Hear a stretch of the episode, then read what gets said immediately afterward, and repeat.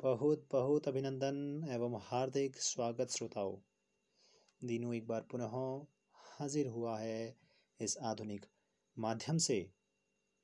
अपनी कविताओं को आवाज़ देता हुआ गौर से सुनिएगा।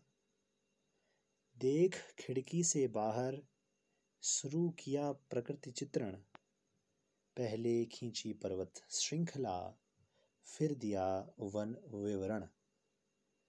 खींच फिर पानी की धारा जिसने किया भू अतिक्रमण, दर्शाए पंछी पंख फैलाए, जो कर रहे नभ विचरण।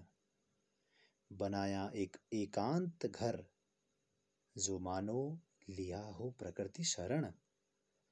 भर के उसमें कुछ रंग, दिखाता बालमन अपना समर्पण। बहुत बहुत धन्यवाद। बने रहिएगा।